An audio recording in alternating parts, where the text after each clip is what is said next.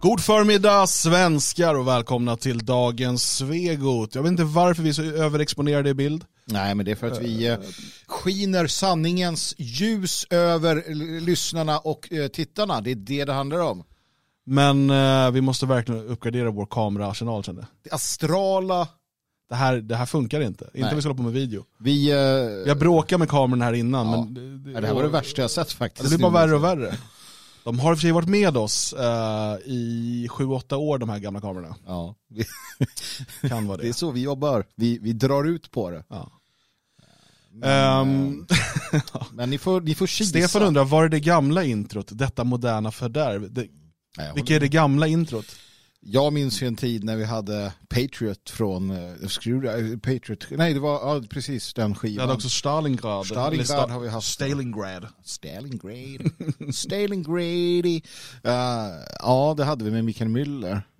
Det var tider det. Mm. Nu är det en jävla blippblopp. Jag håller med honom. Det är inte ett intro.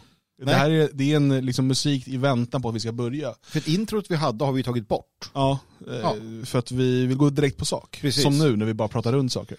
Och anledningen till att vi har den här några minuter innan, det är för att folk ska hinna få, de som kollar live ska hinna få liksom, en sån här pushnotis, för de prenumererar ju på YouTube på vår kanal och sen trycker de på den här lilla klockan så att de får en notifikation i mobilen: nu sänder Radio Svegot live. Just det, och då ger man liksom 2-3 minuter så man kan komma in i direktsändningen. Det är det handlar om. När man har möten på Zoom eller liknande, då ger man 10-20 minuter, för då ska alla... Så. Deltagarna där så här: hallå, hörs jag? Hallå, är det du, Börje? Ah! Och så vidare. Så att nej, det hjälper inte. Det är inte det alltså. Om ni undrar så håller Dan på och försöker släcka och tända lampor. Ja, vi får vara så här överexponerade helt enkelt. Det går inte att göra någonting. Om vi tar av oss på överkroppen, vad händer då? Ja. Ja, men det är någonting som pågår här. För att igår gick jag ut i sociala medier och sa att jag tittar lite på de här Epstein-listorna som florerar runt. Och att idag så ska vi prata om det och liksom en så här tänk ifall att scenario. Ja, i morse höll du alltså på att bli prejad av vägen.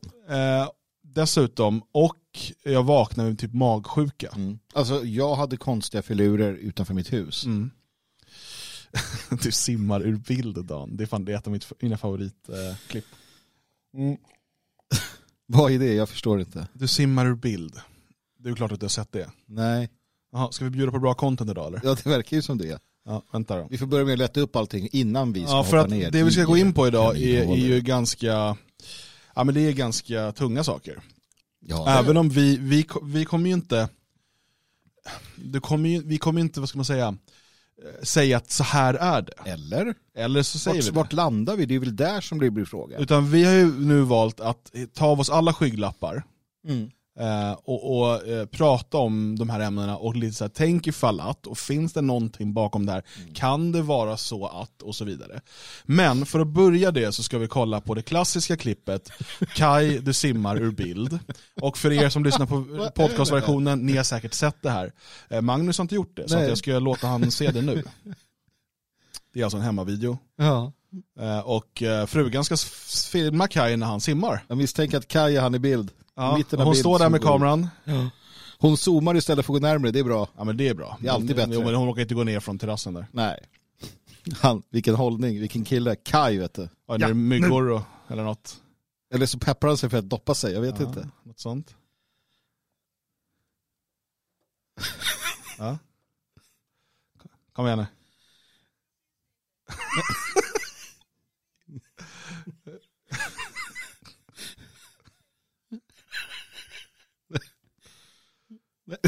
Nej, vad gör hon? Alltså hon håller i kameran. Det är det som... Nej.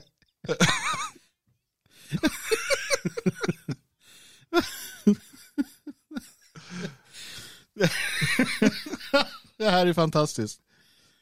Ja, det här var bra. Ja. Du simmar ur bild, Kai.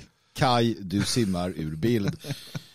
Vi har ju en... Men det är inte lätt med den nya tekniken. Och jag undrar lite vad som kommer vara vår sån, eller vad det är så, vår sån grej. Det är väl lite grann, ja men du vet, vi provar TikTok och vi är så här, jag fattar ingenting. Nej. Det här är bara jobbigt, det är bara, kommer saker hela tiden och jag vet inte. Det är väl lite så. Man känner sig, eller jag känner i alla fall fortfarande att jag har ganska bra koll på ny teknik. Inte bilar och sånt, det har jag aldrig haft. Men teknik och liksom hur det funkar. Jag förstår hur liksom ett virtual reality headset funkar och liksom sådär. Mm. Men det måste ju komma såna här saker också. Precis som att en smartphone för de flesta 70-80-åringar är jättekonstigt. De bara, ge mig knappar bara, det här är ju helt dumt. Och när liksom den egna hemvideokameran där på 80-talet liksom kommer och blir en grej, så jag vet, alla som har haft sådana och har sådana här saker kvar, det finns ju liknande klipp. Liksom, för man fattar inte riktigt tekniken. Jag minns när någon julafton där min gammelmormor filmas. Och vi får henne att sjunga, men hon kan inte för sitt liv förstå. Alltså hon säger sen efteråt, hon fattar, vadå, är det film? Hon trodde att vi fotade. Jo, och det där är ju kul, för att tittar man på gamla, och det var en så här stor kamera, liksom, jättekamera. Ja, men tittar du på gamla hemmafilmer från när den kommer, delvis idag också, men framförallt, och det är ju att man behandlar filmkameran som vore en kamera. Alla så här, kom här nu, kom alla, för in i bild här nu, ställer det här nu, och så filmar man lite. Och rör kameran lite. Och sen så här, nu är det klart, så här, vad var en klippbild man gjorde? Vet du vad jag är medveten om nu? Nej. Att de andra inte hörde ljudet på den här filmen. För att Jalle Horn var här i studion igår och spelade in. Det här är vad som händer. Och ändra inställningarna här så att den kanalen inte går ut. Nej. Men jag fixar det nu. Så att framöver kommer ni höra ljudet. Ni känner i alla fall till Du simmar ur bild, Kai. Alltså till skillnad från mig så jag förstod alla vad det handlade om egentligen då. Men det var tystnad en stund, och det var skönt för er att få lite själa tystnad. För nu ska vi hoppa ner i kaninhålet, och vi ska göra det med att jag och Dan håller i era händer och leder er ner i detta. Ja, vi har på oss foliehatten också, va? Det har vi. För säkerhets skull. Var börjar vi någonstans? Nej, men jag tänker att vi börjar med Jeffrey Epstein. Och vi börjar med dokumenten som inte är nya, fast ändå nya. För mig är de nya, men de ska också ha funnits ett tag. Och det här, den här helvetesapparaten som liksom rullar på med... Egentligen inte bara då det här, alltså, om man tittar på det, efterspelet är ju inte helt klart, men i princip alltså, Prince Andrew har ju liksom kommit överens om att han slipper all form av straff då, för att han köpte sig fri och så vidare. Men vi ska inte titta på detaljerna kanske på det sättet, utan snarare att det är ju någonting som pågår, någonting har pågått. Och vi ska titta på och fundera kring om det är så jävla illa eller värre än vi tror, att de här påståendena och konspirationsteorierna och liknande faktiskt stämmer fullt ut, eller mer eller mindre. För att jag blev lite sådär när jag såg videon på Bill Gates, Melanie Gates, som pratar om mötet med Melinda, tror jag. Melinda Gates. Mötet med Jeffrey Epstein och hennes då för detta man, hans umgänge med Epstein. Och det är så tydligt att hon vet att Bill Gates har legat med barn. Alltså det är ju så jävla tydligt. Vi kan ta och börja med det klippet, för att, och vi kan ta hela inslaget ifrån Tucker Carlson, för han har då med först när Bill Gates pratar, och sen får man höra lite där vad Melinda Gates sa i en annan intervju då, som han reagerar på.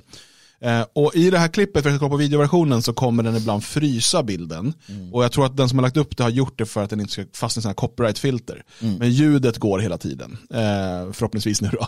Jag vill bara tillägga, jag sa fel, våldtagit barn. Ja, det är ju vad det handlar om. Det är vad det handlar om. Det, man ska inte använda andra ord. Det här är då inslaget ifrån Tucker Carlson. So the last we checked in with Bill Gates on the question of his close friend Jeffrey Epstein, Gates was telling us, well, he's dead, so who cares? But thankfully, for once, the media did something right, and today asked Bill Gates about Jeffrey Epstein anyway. And here's how that went. One of the issues that's dogged you is that of your relationship with Jeffrey Epstein. Do you regret the relationship that you maintained with him against Melinda's advice and wishes? Oh, I've said that this is, you're going way back in time, but yeah, I will say for the, over 100 times. Yeah, I shouldn't have had dinners with him. Epstein had a way of sexually compromising people. Is that what Melinda was warning you about? No. I mean, it's... No, I had dinner with him and that's all.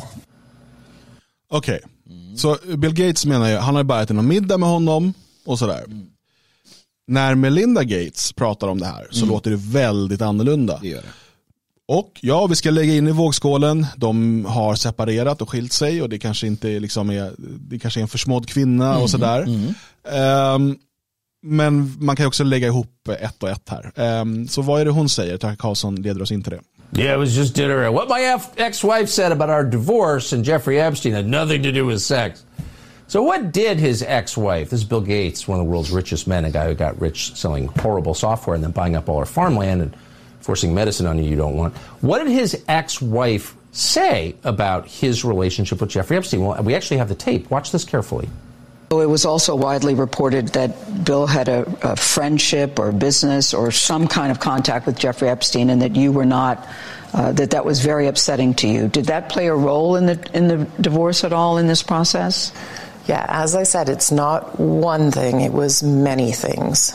But I did not like that he'd had meetings with Jeffrey Epstein, no. Mm-hmm. Mm-hmm. And you made that clear to him? I made that clear to him.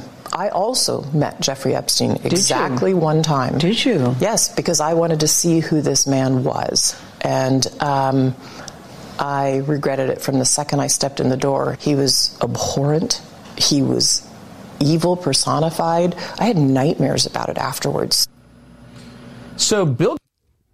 och det finns ett lite längre klipp här med den här intervjun. För jag tror att Tucker Carlson missar en bit här. Som jag tycker ändå är intressant. Jag ska ta fram det här. För det som jag tycker är tydligt här, det är ju att hon vet ju precis liksom, de här anklagelserna vi känner till idag och som är ganska klart belagda. Alltså om att han trafikerar, alltså trafficking med minderåriga barn som används för orger och sexövergrepp på olika sätt. Bland annat på hans paradisö då, Lolita Island, men även i hans olika mansions runt om i USA och även i Europa. Så att det är uppenbart att hon vet om det här. Och så vi kolla från den här intervjun då vad hon säger. Vi får igång det.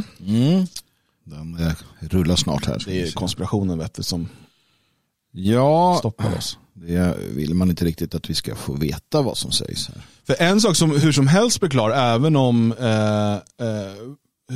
oavsett vad liksom just Bill Gates har gjort, är ju att man mycket väl är medveten. Jag menar, det hon säger bara där med han är evil personified. Also widely reported that Bill had a friendship or business or some kind of contact with Jeffrey Epstein, and that you were not that was very upsetting to you. Did that play a role in the divorce at all in this process? Yeah, as I said, it's not one thing. It was many things. But I did not like that he'd had meetings with Jeffrey Epstein. Hon säger att det är många saker som gjorde att vi skilde oss. Det är inte bara det här. And you made that clear. Och hon sa också nu dinners, eller meetings, meetings i plural. To him. I made that clear to him. I also met Jeffrey Epstein exactly one time. Did you? Yes, because I wanted to see who this man was. And I regretted it from the second I stepped in the door. He was abhorrent. He was evil personified. I had nightmares about it afterwards. So, you know, my heart breaks for these young women because that's how I felt. And here I'm an older woman. My God, I feel terrible for those young women. It's awful. You felt that the moment you walked in. I didn't realize that. Yeah. And you shared that with Bill and he still continued to spend time with him? Any of the questions remaining about what Bill's relationship there was, those are for Bill to answer. Okay. But I made it very clear how I felt about him. Mm-hmm. Jag tycker att det här är, hon säger väldigt mycket utan att säga allt. Oh ja. Alltså hon pratar om de här unga kvinnorna. Hon vet mycket väl. Hon visste mycket väl att det var liksom trafficking-offer som användes på olika sätt för sexuella övergrepp. Det visste hon mycket väl. Och att hon insinuerar här om inte annat att Bill fortsatte gå på meetings med Epstein även när hon inte ville längre. Ja. Fast hon var med på ett. Och när hon var med på ett låter det som att det var inte det första Bill var på. Nej, precis. Utan hon ville se vem han var, säger hon. Ja. Och sen så bara, okej, men om hans relation med Epstein, det får han svara på. It's for him to answer to. Hon förstår någonstans kanske också att det finns vissa vägar hon inte ska vandra. Jag tänker också spontant att det är klart att du kan vara på möte med världens kanske då främsta pedofil eller liksom sådär, alltså som har tjänster för de rikaste, att du kan vara på möten och umgås med en sån människa utan att vara inblandad i det. Men sannolikheten är väldigt låg. Mm. Det måste man förstå. Det är klart att han inte alltid bjöd på tjejer, men någonstans så jag menar så som hon förklarar det, att den här känslan av vad det är för människor, så det är samma sak med Harvey Weinstein. Alla visste ju. Någonstans vet man. Det är precis som vi vet i våra vänskapskretsar. Man kände på sig att någon var lite si och så. Mm. Och sen hände något och man sa, jag är inte förvånad. Jag tror ingen blev förvånad när Epstein visade sig vara just det han var, utav de som visste om honom. Men det är klart att Bill Gates har varit en del utav det. Det är uppenbart. Mm. Sen går det inte att leda i bevis. Och det är väl det som allt det här egentligen till slut handlar om. Vi kan inte bevisa vilka som har gjort vad. Men vi vet att i princip ingen har fällts. Nej, och det går ju, jag menar, det finns ju bland de kvinnor som har klivit fram, som har varit offer då, som har överlevt sin tid på Lolita Island eller i andra sådana här sammanhang med Epstein till exempel, så finns det ju berättelser då om alla de här mäktiga männen som kommer för att turas om och våldtar dem under ibland väldigt rituella former. Mm. Och sådana här saker. Och det där, det är klart, det går att hävda att de ljuger. Att de är uppmärksamhetssökande, de vill ha berömmelse eller pengar eller någonting annat. Och allt det här, det går att hävda, och vi kan inte bevisa vare sig det ena eller det andra. Det som händer när man sen griper Epstein sista gången och han sen då officiellt då tar livet av sig i sin cell, råkade vakterna somnade och vad det nu var. Väldigt underlig historia. Som hände. Då har man ju också genomfört då, åtminstone så säger man det, en räd emot Lolita Island och beslagtagit en massa saker. Mm. Och även i hans olika hem. Att man då skulle ha fått tag också kanske i videoinspelningar och andra typer av listor och sånt känns ju ganska troligt. Mm. Man har ju då Ghislaine Maxwell, hans högra hand kan man säga, hon sitter ju fortfarande. Mm. Men man har ju vägrat släppa på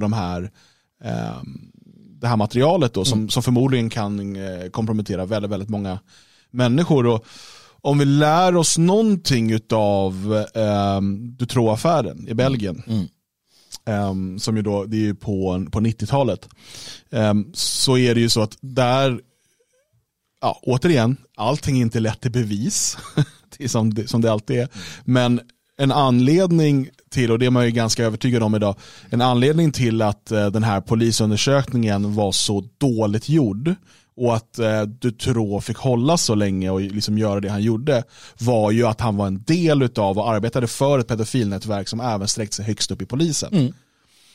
Och varför skulle då polischeferna lägga manken till att få fast honom när de är med i samma pedofilring? Och det är ju, jag menar, risken här när det gäller Epstein, att det även inom FBI eller CIA finns högt uppsatta chefer som också har varit och lekt på de här festerna.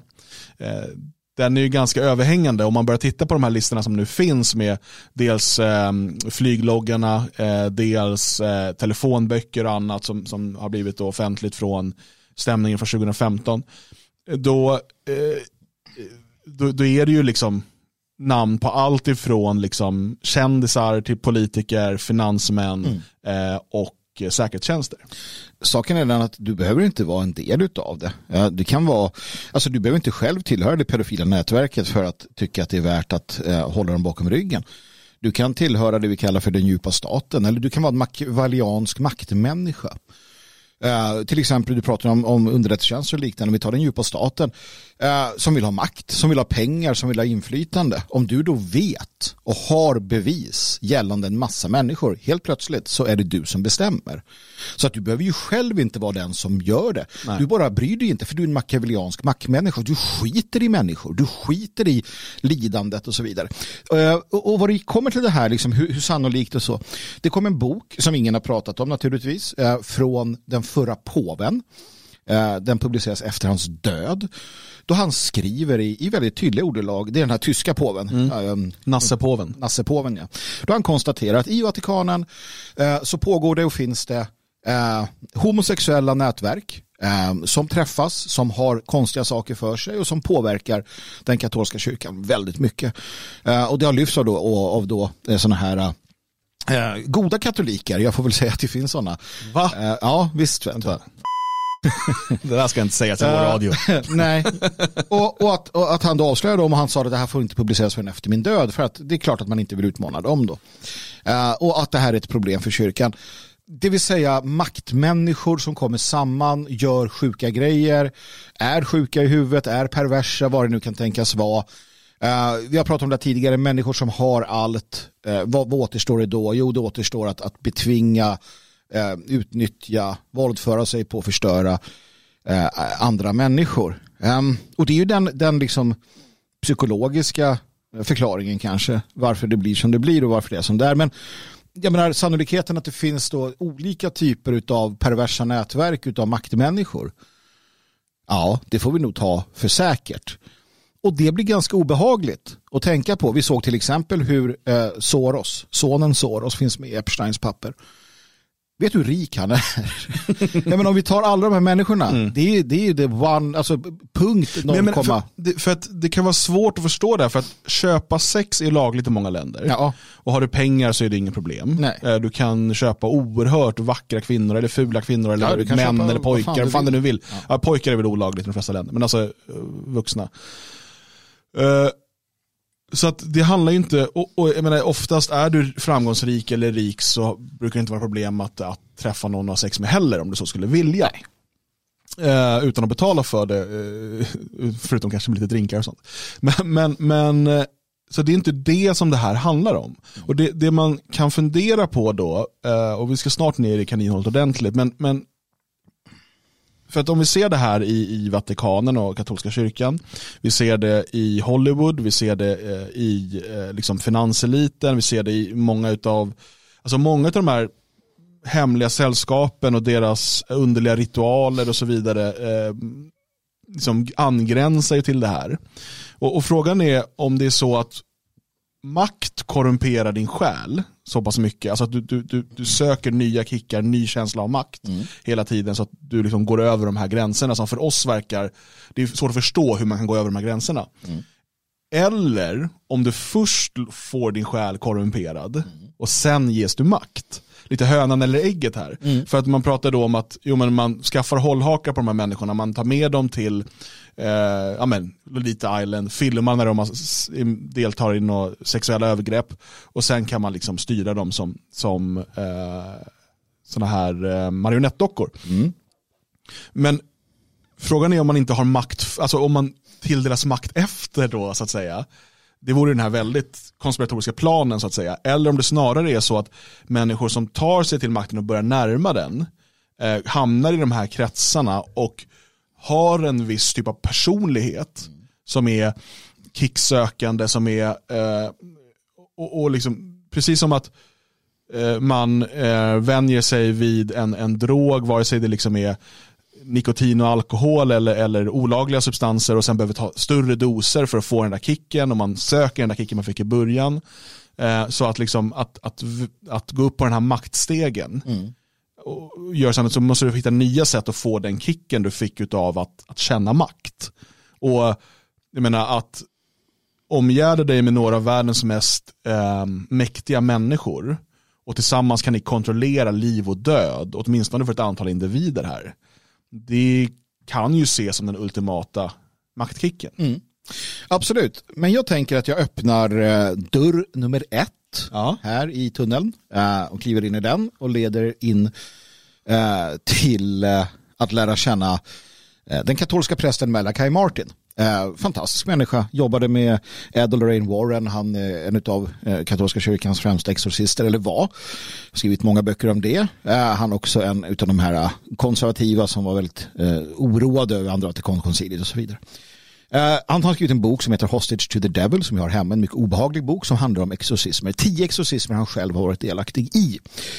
Och han förklarar lite grann kring det här om hur det här går till och vilka som drabbas av det och så vidare. Han konstaterar att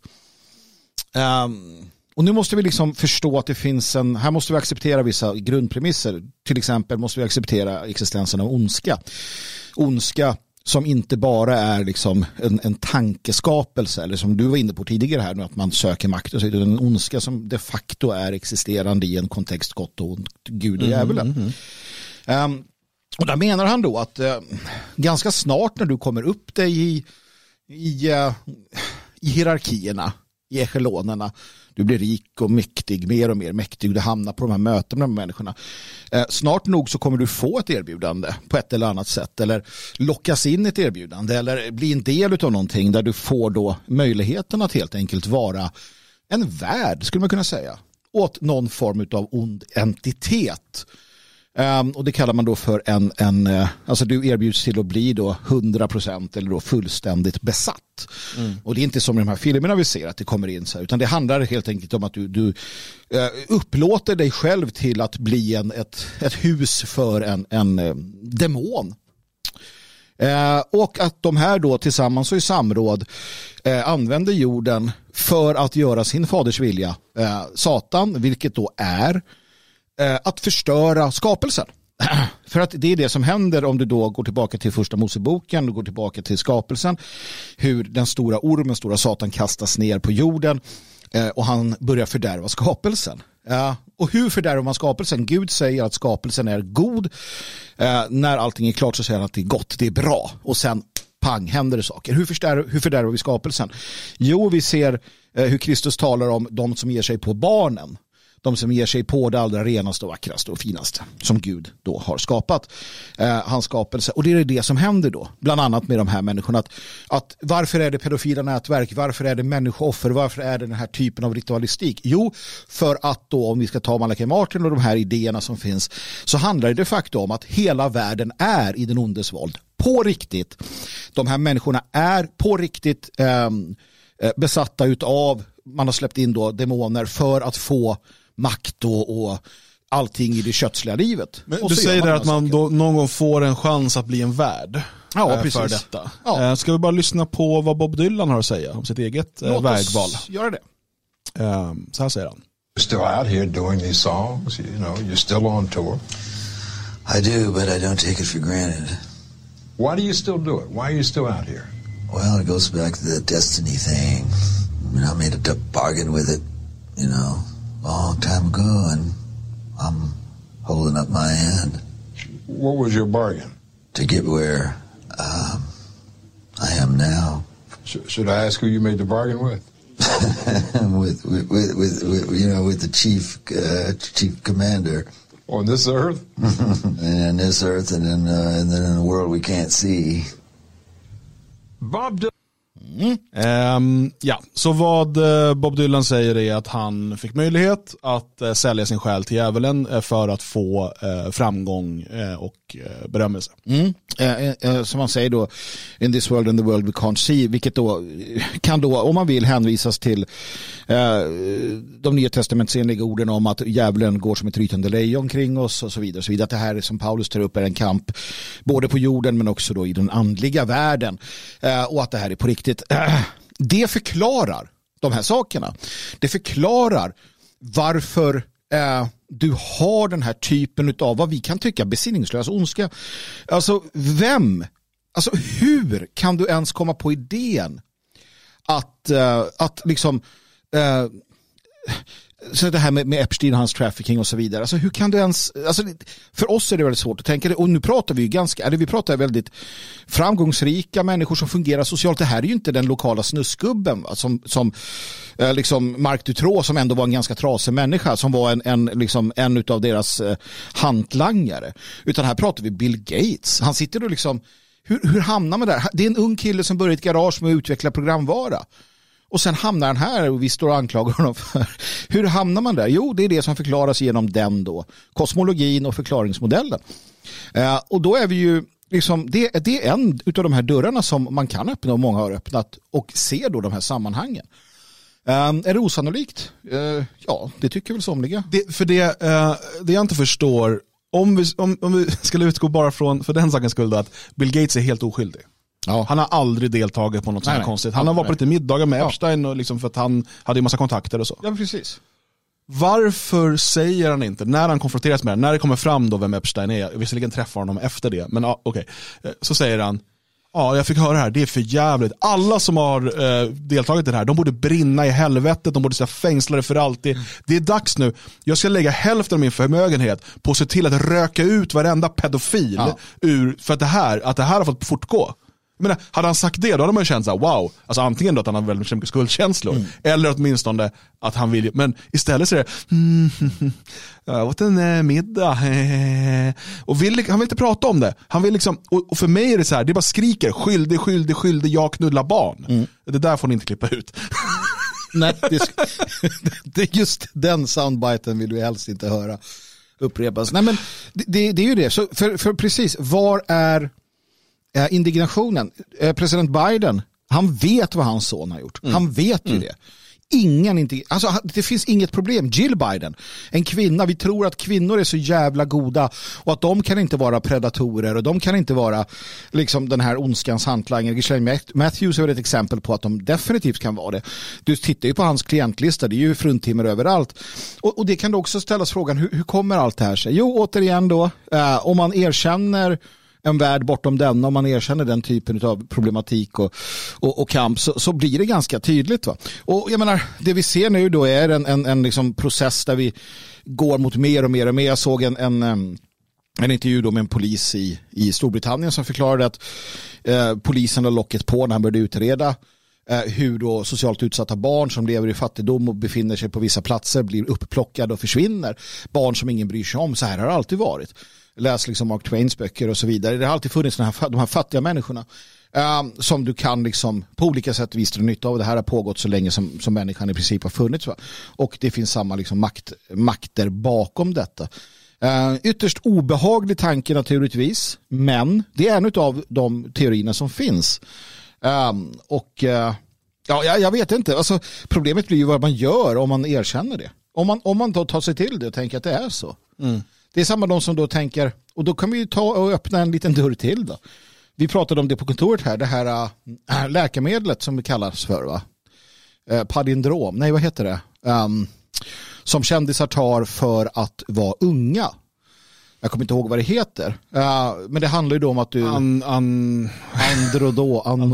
Snart kommer chatten ge oss det. Andokrom, något sånt. Och då öppnar vi en helt ny dörr av elände. Men vi kanske ska vänta med den tills du får, om du har några andra saker du vill ta i det vi pratar om. Nej, men alltså, för det finns ju här, och du pratar ju mycket här om den, om man skulle se det ur en mer metafysisk sak, alltså som en... den här eviga striden mellan gott och ont och så vidare.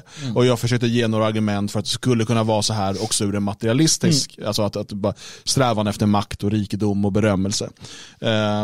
Jag menar, båda de här kan ju ses som förklaringar och jag tror att de kan samspela. Människor, vi är, alltså om man då går tillbaka till det metafysiska och pratar om till exempel dödssynderna och så vidare, så finns ju de här sakerna med, och det är ju av en anledning, för att människan, vi har våra fel och brister, och det här är de sakerna vi bör akta oss för. Och när vi bryter mot, när vi syndar på det här viset, så kommer vi då går vi ner i fördärvet och blir förtappade helt enkelt. Och alla de här människorna som hamnar i positionen har ju flera gånger begått de här dödssynderna. Oh ja. Och därmed så blir de ju då på ett metafysiskt plan också lierade med ondskan. Mm. Så att det där, det hänger ihop, och det är lätt, tror jag, för moderna människor att fnysa åt gammal kunskap. Oh ja. För man tänker att nu vet vi bättre. Mm. Och det är det här moderna progressiva tänkandet. Men det kan ju också vara så, och det är ju det jag förfäktar, att den kunskap som har traderats, den här gamla kunskapen, den har liksom vuxit fram av en anledning, av att man har sett saker, man har sett fel. Och om man liksom jag ser saker som väldigt cykliska, så har man ju sett civilisationers och därmed också människors uppgång och fall flera gånger, och vissa har försökt lära sig av det. Vad gjorde vi fel? Och sen typ till nästa generation, gör inte det som vi gjorde, det här gjordes fel. Och det har då tagit form i de här som vi idag kallar för religiösa texter och urkunder av olika slag. Och när vi slutar lyssna på dem, när vi slutar ta dem på allvar, bara se dem som gammal skåpmat utan någon som helst bäring, då är vi ödesbestämda att återupprepa de misstag vi varnades för. Och tittar vi tillbaka i historien så ser vi ju liknande fenomen som det vi diskuterar nu med Epstein, Dutroux, som vi pratade om tidigare. Det finns kopplingar faktiskt, ganska tydliga kopplingar mellan det belgiska pedofilnätverket som Dutroux då kan ha varit en del av och Epstein-nätverket. De här liksom, lite olika kontinenter och sådär, men det finns många människor som förekommer i båda utredningarna. Brittiska kungahuset är kopplat till båda och sådär. Så att jag hoppas ju, jag vet att våra lyssnare och tittare är ju väldigt smarta och sådär, så att, men att man faktiskt tar sig tid att försöka förstå vad våra förfäder ville berätta för oss. Och ibland kläs det i ett språk som man men då man kanske behöver fundera lite. Det är inte alltid inte skrivet som en så här superenkel manual, utan det kräver att du själv funderar på vad man egentligen vill varna för. Ja, verkligen. Och sen så kan vi ju konstatera också att om du tittar bara i de religiösa, i religionshistorien, så finns det en uppsjö utav sekter och religioner och kulter som har kommit och gått, som har haft människooffer, framförallt offer av barn, kasta in i elden och så vidare. Alltså det här är ju sånt som har funnits, och då får vi för oss att nej, men nu lever vi i en upplöst tid, så att det här händer inte. Varför skulle inte det kunna hända, fast på ett annat sätt eller bakom stängda dörrar? Uppenbarligen så har ju människan under historien då, det här kan man ju, för att det jag gav som en utav, bakom en utav dörren här, det var ju egentligen, det är egentligen resten av konspirationsteorierna är varianter. Alltså på varandra. Du kan ersätta Gud med Anunnaki, med ödlor. Du kan ersätta ödlorna med Matrix eller med en programmerare eller med en vad du vill. Du kan ersätta, du kan ha fjärde dimensionens väktare. Det är samma struktur. Och det är ju ett sätt att förklara det är egentligen i grund och botten att förklara en ondska i världen som är för en normal människa fullständigt oförklarlig. Hur förklarar vi Marc Dutroux? Alltså, det är ju där vi hamnar, och de klokaste människorna genom historien har ju tillskrivit det en ond eller kaos eller någonting. De facto är det så. På senare tid så har det kommit då människor som förklarar det med olika men att du i Freuds fall då, att du växer upp på ett visst sätt eller mår på ett visst sätt, och så blir du tokig eller gör illa eller blir sadist eller vad du vill, va? Och man kan ju tro på det också om man vill. Men den klassiska förklaringen är ju att det finns en strid som pågår. Och som du säger, den här idén då om att vi ska hålla oss själva medvetna om detta och därför försöka avstå dödssynder och följa budord. Var snälla, var ärliga och så vidare. Och stöta bort dem som inte klarar av det. Jag nämnde här innan, så pratade jag också att en sak som har talats ganska lite om ifrån den här dokumentären som gick på SVT, Könskriget, där man då granskade Rocks, bland annat, med kvinnojourerna, och där de sa att män är djur och sådär. Det är framförallt det som har fastnat, tror jag, män är djur. Det är ju också att man då berättar där, för det är väl någon med dold kamera, tror jag, jag minns inte exakt, men då säger hon där från Rocks, hon berättar att det finns då de här nätverken utav män som rövar bort barn för att sexuellt förgripa sig på dem. Mm. Och hon pratar ju då om att det här har med patriarkala strukturer att göra och så vidare. Men det jag tycker är intressant med det, dels att jag har talat så lite om det, att hon säger det där. För det låter ju helt galet. Liksom. Och kanske därför man inte, antingen därför eller för att man inte vill prata om det. Men framförallt så som jag ser det så kan det där bygga på att det här är berättelser som de på kvinnojourerna har fått höra ifrån överlevare. Mm. Som då har berättat om hur de har rövats bort som barn eller sålt som barn av sina föräldrar eller så. Och där utsatts för de här rituella övergreppen.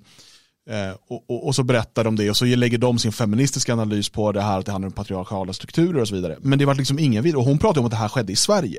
Mm-hmm. Men det är liksom så här, nej, det där forskar vi inte vidare i, utan nu fokuserar vi på det här att hon sa män är djur. Inga mer pengar till kvinnojourerna. Så bara vänta, det är en jätteelefant här borta. Nej men precis. Den enda som har, alltså John Gio i Häxornas försvarare tar ju upp det som en spegling utav då häxjakterna i Sverige. Han tar upp det i sin bok Häxornas försvarare, eller till Häxornas försvarare vad den heter. Där han nämner det här att, och han tar ju upp de mest absurda, så att det var liksom, ja men i någon liten norrländsk by så skedde det någonting och det var så här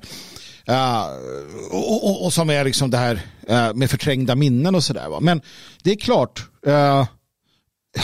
man hamnar ju här, det här lilla kornet av sanning, finns det inte ett sånt någonstans liksom? Var kommer det här ifrån? Och jag tror ju som du där att hennes uttalanden kan ju gott och väl komma från antingen då människor som tror sig upplevt saker eller som har läst om saker, eller för att återigen, det här är bara varianter på samma typ av myter som har funnits i under hela liksom, den tid vi kan hitta nedtecknade eller den typen utav förklaringar till varför världen är som den är va? Så att det är inget konstigt heller, men är det mer eller mindre konstigt att det de facto har pågår eller på något sätt finns den här typen utav liksom strukturer också då i Sverige. Och det blir ju frågan man måste ställa sig. Vi vet att Jeffrey Epstein höll på med det här. Vi vet att Marc Dutroux höll på med det här. Sen säger folk nu att men han ljög om att han var en del av ett nätverk. Alla de här människorna är nämligen inte del av något nätverk.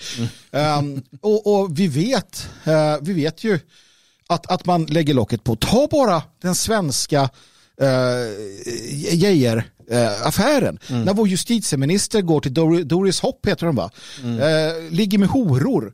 Och det liksom läggs locket på, säkerhetstjänsten inblandad. För att det kan vi ju veta att säkerhetstjänster och makten som är håller saker under täcket. Det vet vi ju. Jan Guillou och hans kollega som avslöjade den här affären, IB-affären till exempel. Det var ju sånt som man höll under dolt liksom. Och varför skulle man inte dölja den här typen av saker? Det är det som också ger näring naturligtvis åt konspirationsteorierna. För att det finns ju inte en stat som skulle säga nej men vi har gjort det. Vi har dolt pedofila satanistiska nätverk. Nej, och som du säger det här med Epstein, han är ju, men där är det ju väldigt, väldigt klarlagt mycket av det han har gjort i alla fall. Ja. Mycket av det han har anklagats för. Och sen så lägligt nog så då tar han livet av sig när han sitter häktad. Samma sak sker då några år senare med Jean-Luc Brunel. Hans nära vän som också då ska ha varit inblandad i det här. Han är under decennier då anklagats för sexuella övergrepp och så. Och nu satt han häktad med anledningen för att ha deltagit i den här globala pedofilringen. Även han lyckas ta livet av sig i cellen. Och det där är ju underligt. Och man vet då att Epstein höll på med de här sakerna. Man vet också att han umgicks i de allra liksom, innersta kretsarna utav kändiselit, finanselit och politisk elit. Och bara det, jag menar, man kan prata om indicier hur mycket man vill. Men det här är alltså en person som dessutom dömdes för, jag vet inte, det var något mindre sånt här brott, men att liksom, det här var ju, och det var ju för 10-12 år sedan, eller ännu mer, 15 år sedan. Men han fortsatte vara liksom välkommen i de här kretsarna. Samma, vad heter han, den här judiska regissören? Det är en annan del. Som ju då är Han är ju eftersökt då för den här, eller till och med dömd tror jag i sin frånvaro för våldtäkt av barn. Jag menar Roman Polanski. Polanski. Ja, precis. Han befinner sig i Europa. Ja. Och han höll sig väl i Israel ganska länge. Ja, visst. Eller han nu... kanske är i Europa. Ja. Eller i Israel, ja. Jag vet inte. Och bara höll sig undan liksom. Men han, och får priser och hyllas av Hollywood, och de älskar honom. Så man vet inte, han är ju våldtäktsman. Ja. Barnvåldtäktsman. Ja. Men det är ju det som också blir sådär fundersamt kring. Hur kan man hålla varandra bakom ryggen när man vet om de här sakerna? För det har man ju gjort, och där är de ju alla skyldiga. Alla visste vad Epstein höll på med, mer eller mindre. Alla visste vad Weinstein höll på med. Liksom den typen av beteende. Men av någon jävla anledning så lyckas de ju hålla varandra om ryggen. Och som sagt, även om de själva inte är delaktiga i det, så säger man ingenting. Jag kan liksom inte tänka mig att det finns någon som helst omständighet som gör att jag inte skulle agera mot en serie, eller för den delen en pedofil som är aktiv på något sätt. Mm. Alltså mig vet. Jag kan inte så här... Ja, nej, och en annan sak som jag tycker är svår att förstå, det är att om de här människorna inte är liksom onda eller satanistiska eller vad vi nu kallar dem, varför deltar de så ofta i sådana ritualer? Mm. Varför deltar de? Varför hälskar de Marina Abramovic? Ja, precis. Och hennes sjuka jävla liksom, rituella, de ska äta kroppar och det är så jävla absurt. Varför gör de såna saker? Jag menar, och det är ju här återigen, för oss är det helt oförståeligt. Vi står utanför så här, men hur kan ni ens göra det här? För vi skulle inte ens komma på tanken att göra det. Men för dem är det, det här är världens happening, spirit cooking, och jag menar i deras hemliga eller halvhemliga sällskap, det som kommer ut, jag menar, de ritualer man har där är ju så här, vad fan, och bara, här står vi och liksom hyllar någon satanisk symbol och eldan och stora symbol. Vad är det som pågår? Men, och återigen, vi kan inte ens förstå det, och det undrar, och det är ju då man kommer till liksom, för du säger så här, de har någon gång gjort ett, kanske ett val att få liksom bli värdar åt den här ondskan. Ibland undrar jag, är de ens samma som oss?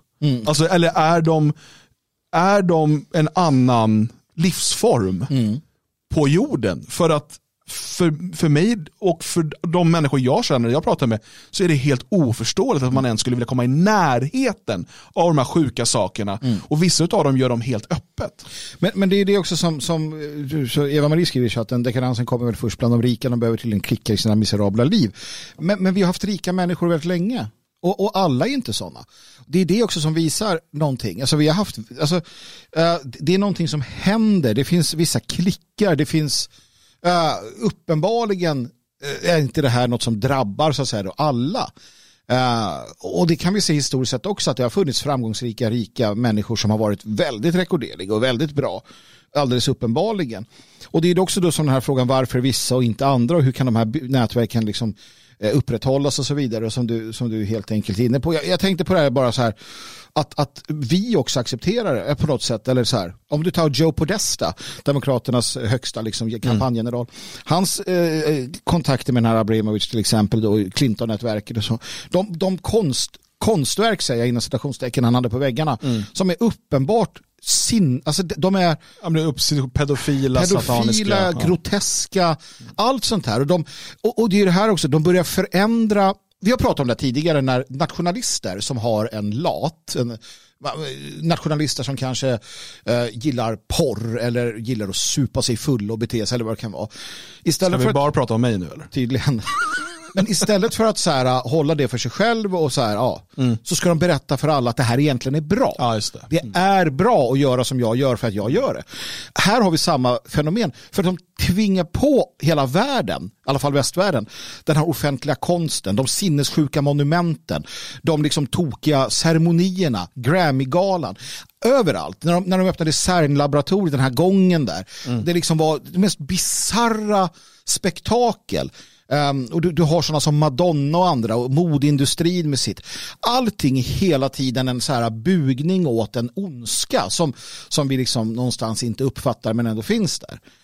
Att de måste trycka det på oss. Och det är också det, att det är inte bara att de har sina nätverk där de gör sjuka grejer, utan att de hela tiden måste förändra, terraforma vår kultur och våra sinnen till att bli lydiga slavar till en satanistisk världsordning, säger jag som anhängare. Ja, men precis, men om det då är den här eviga kampen mellan gott och ont, så ligger det ju i ondskans intresse att föra oss alla närmare det onda. Absolut. Alltså genom, och då kan man prata om normalisering av saker, man kan liksom, och då pusha det bit för bit. Mm. Jag menar, jämför vad som bara på 50 år vad du liksom visar i tv idag. Mm. Och vilka sjuka saker som liksom manifesteras helt öppet, inte bakom lyckta dörrar och så vidare. Vi pratar om så här Grammy-galan till exempel, men det är bara att titta på moderna filmer och tv-serier och liksom, och när vi pratar om det här slutande planet, så det här är ju en del utav det. Och vi har ju pratat om normaliseringen utav sexuella perversioner, och det börjar med en halvt oskyldig kyss i Rederiet. Mm. Och slutar med liksom, eller slutar, just nu är vi inne på någon typ av pedofilinormalisering i den här Netflix-serien som är en film, jag inte kommer ihåg vad den heter, den franska. Eller, och sen har du även senast det här med Last of Us, där det liksom är en timmes bögsex i avsnitt 3. Och du vet, det går från vi vill bara vara precis som alla andra till bake the fucking cake, bigot. Du ska inte liksom kunna på något sätt, och det går från att vi vill bara kunna liksom ärva varandra till att vi ska kunna klippa av snoppen på ditt barn utan att du som förälder har något att säga till om.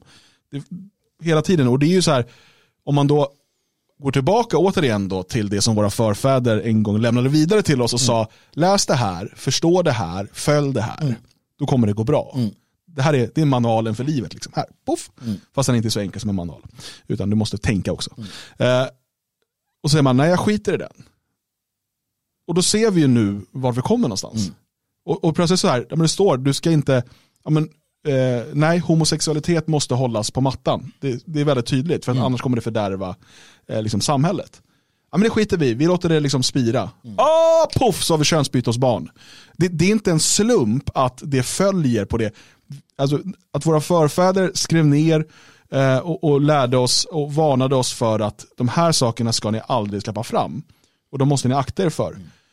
Det gjorde de av erfarenhet. Antingen för att de har fått höra det från ännu tidigare generationer, eller för att de har fått leva i Sodom och Gomorra eller någonstans och liksom kunnat då berätta att gör inte så här, för då blir resultatet det här. Men det vi gör under 1900-talet framförallt är att vi helt väljer att bortse från det. Vi tänker inte lyssna på vad förfäderna säger. Vi kommer gå vår egen väg. Vi vet bättre. Erfarenhet är oviktigt. Vi har ju vetenskapen. Och så skiter vi det. Och nu är vi där vi är. Frågan är ju bara då, är det vårt naturliga tillstånd? Alltså är människan utan den här då, utan de här budorden och levnadsreglerna, så är vi alla då någon form av Jeffrey Epstein som sjunker ner i någon så här brutal, djurisk. För att den, och det är också sånt som människor då kommer fram till att, men vänta nu, då är vi ju alla bara liksom någon typ av parasitära kräk. Det är som Pentelinko eller som skriver att han hade gärna offrat sig själv för att döda typ alla människor. För att människan någonstans är usel. Intressant nog, det finns ju de teorierna och tankarna hos många som slår an. Man vill inte skaffa barn för att det är bara skit ändå och så. Vad kommer sådana tankar ifrån? Det är också en del av det här. Att börja liksom... För det är inte det du säger naturligtvis. Men det är lätt när man inte förstår att du kan hamna i en väldigt negativ spiral. Och det är ju det också som du ofta gör när du hamnar i de här kaninhålen. Att du hamnar i en negativ spiral där allting till sist faktiskt känns helt hopplöst. För ärligt talat, vi har sett Epstein. Vi vet det. Ingen bryr sig. Det händer sjuka grejer i världen. Ingen säger någonting. Media säger ingenting. Folk fattar inte. Folk vet inte. Inte ens en jävla tågolycka i Ohio kan svensk media skriva, fast de skriver om en urspårad tåg i Indien. För att det finns någon orsak. Eller inte, eller vem vet. Så allting blir ju då väldigt sådär. Vad fan, vad finns det att tro på? Han var ju en profet till leva. Vem ska man tro på när det är så här? Och bara för att liksom lägga lite glasyr på det här. Vi pratade tidigare om de här nya reklamskyltarna du visade mig med 3D-tekniken. Vi pratar om deepfakes. Vi pratar om en helt jävla otrolig teknisk utveckling som har gjort att du kan i princip fejka vad som helst när du vill överallt. Vad fan kan man tro på? Det blir den stora frågan. Jag såg ett roligt klipp, jag ser om jag kan hitta det, men för att det här med deepfake som du säger, hur problematiskt det är. Det här klippet heter How the average boomer will respond to all deepfakes. Mm-hmm. Till deepfakes.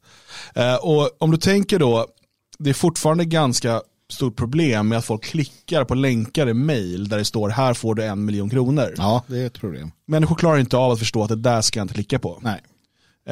Eller äldre människor som ger ut ett bank-ID för att någon ringer och säger att de är från banken.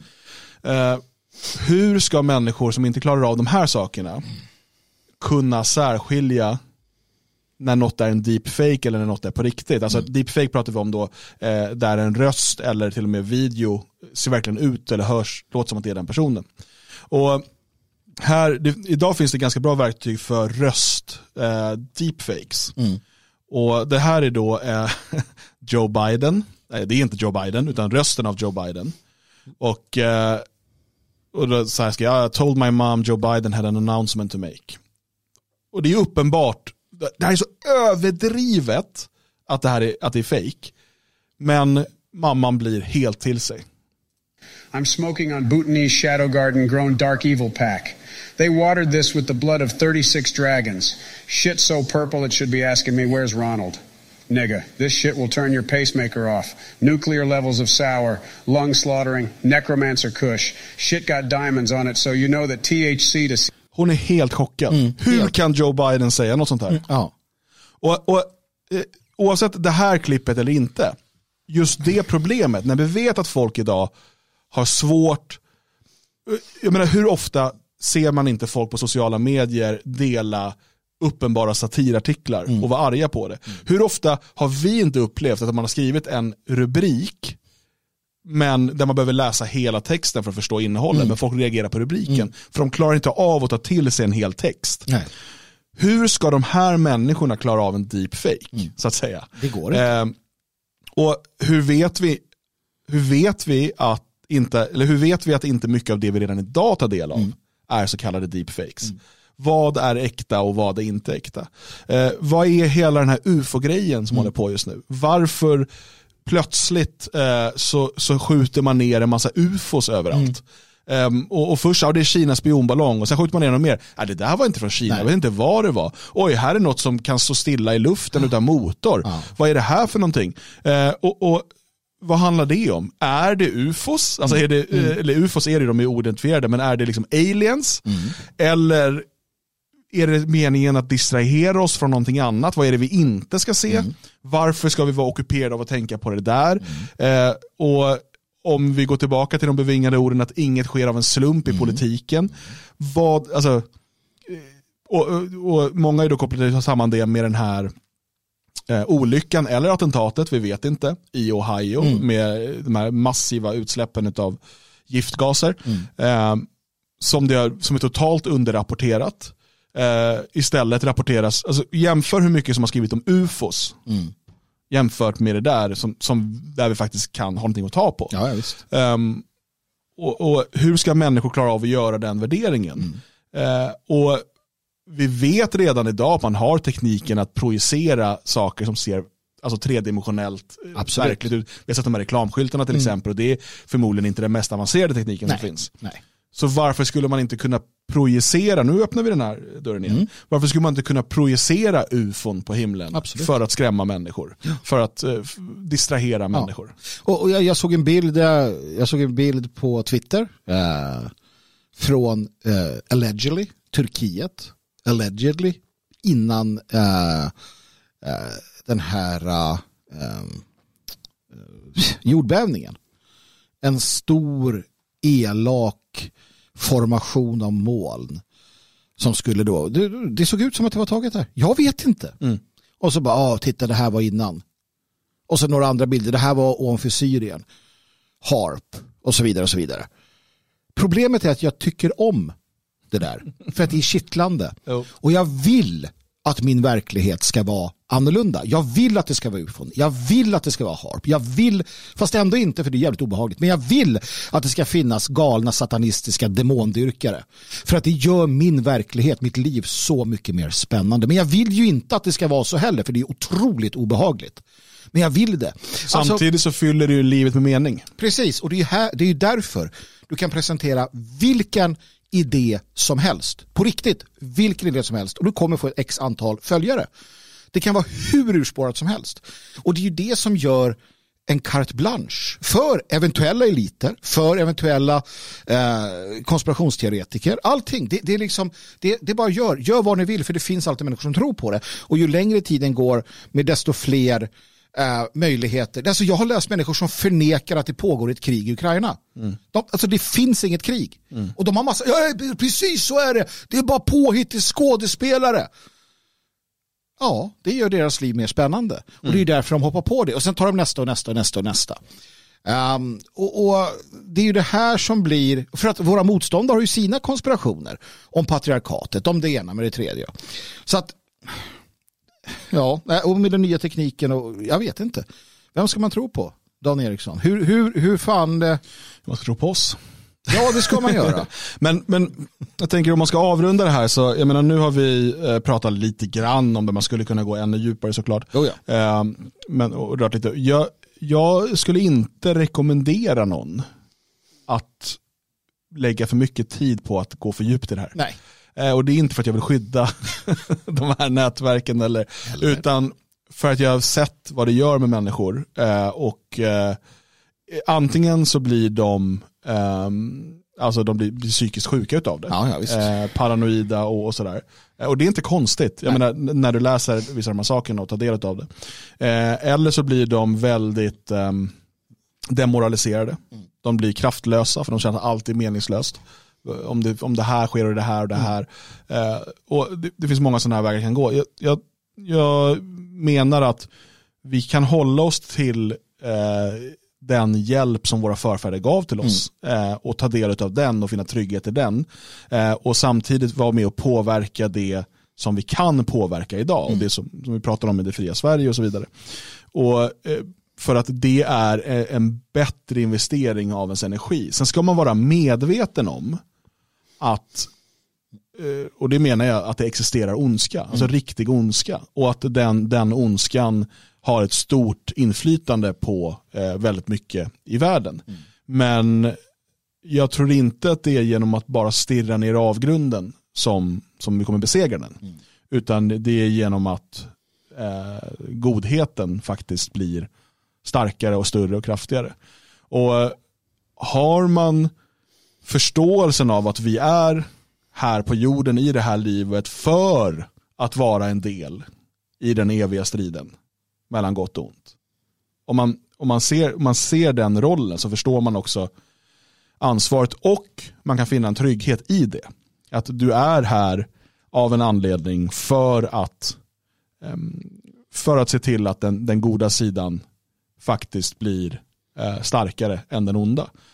Och även om du inte kommer lyckas, eller vi inte kommer lyckas med det i vår livstid, så kan vi åtminstone skapa förutsättningarna för att ha pushat det här ännu ett steg i rätt riktning. Och det är ju det arbetet som vi kan göra och som vi måste ägna oss åt, snarare än att bara stirra ner avgrunden. För vi vet att till slut så stirrar den tillbaka på dig. Så är det. Och den som liksom någon form av sökande mystiker. Så en sak jag har kommit fram till och förstått är också att om du så att säga, här gäller att man backar tillbaka, som du säger, man ska inte ta del av för mycket. Man ska också se till att kunna skingra sina tankar, man ska kunna få det här inre lugnet. Någonting som händer när du gör det är också att du använder någonting fantastiskt som du har, som är gudagivet. Du kan ta Bibeln om du vill, där det står att han har skrivit lagen på våra hjärtan. Om du nu känner för det. Det finns andra liksom utav våra ras och religioner som säger andra saker. Men om du är hyfsat liksom, med fötterna på jorden och känner i maggropen att det här är skumt, då är det skumt. Kallas intuition. Och det är någonting du ska ta på allvar. Den där människan du träffar, som när Melinda träffar Jeffrey Epstein, han var ond, det här var inte bra. Nej, men Det är nog sant. Även om det inte är sant att människan i fråga du träffar är ond, så kan det vara en människa du inte passar med. Så då ska du hålla dig undan från den. Och så vidare. När du tar till dig saker, när världen presenterar sin fakta inom situationstecken för dig, känn efter. Alltså, lär dig att liksom låta sinnet vara stilla och känna efter. Jag tror att det är en väldigt bra vägvisare. Sen kan man naturligtvis ha fel. Men människor låter sig inte lita på sin intuition, och det är faktiskt någonting som väldigt många människor som är både framgångsrika och som har kommit man känner efter. Och jag vet att det låter flummigt i den tid vi lever i, men det gör mig ingenting. För att det är någonting som, om du utvecklar din intuition och tränar den, för det kan man göra, så kommer det faktiskt vägleda dig rätt. Det är jag helt övertygad om. Mm. Vi är tillbaka imorgon med en direktsändning klockan 10. Då kommer vi prata om något helt annat, tror jag. Det kommer vi göra, absolut.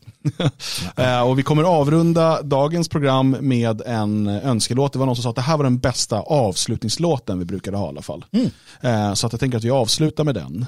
Och så tackar vi för er uppmärksamhet idag, och hoppas att ni trots detta ganska tunga ämne faktiskt får en fin onsdag. Så hörs vi snart igen. Om den startar. Mm. Nu så.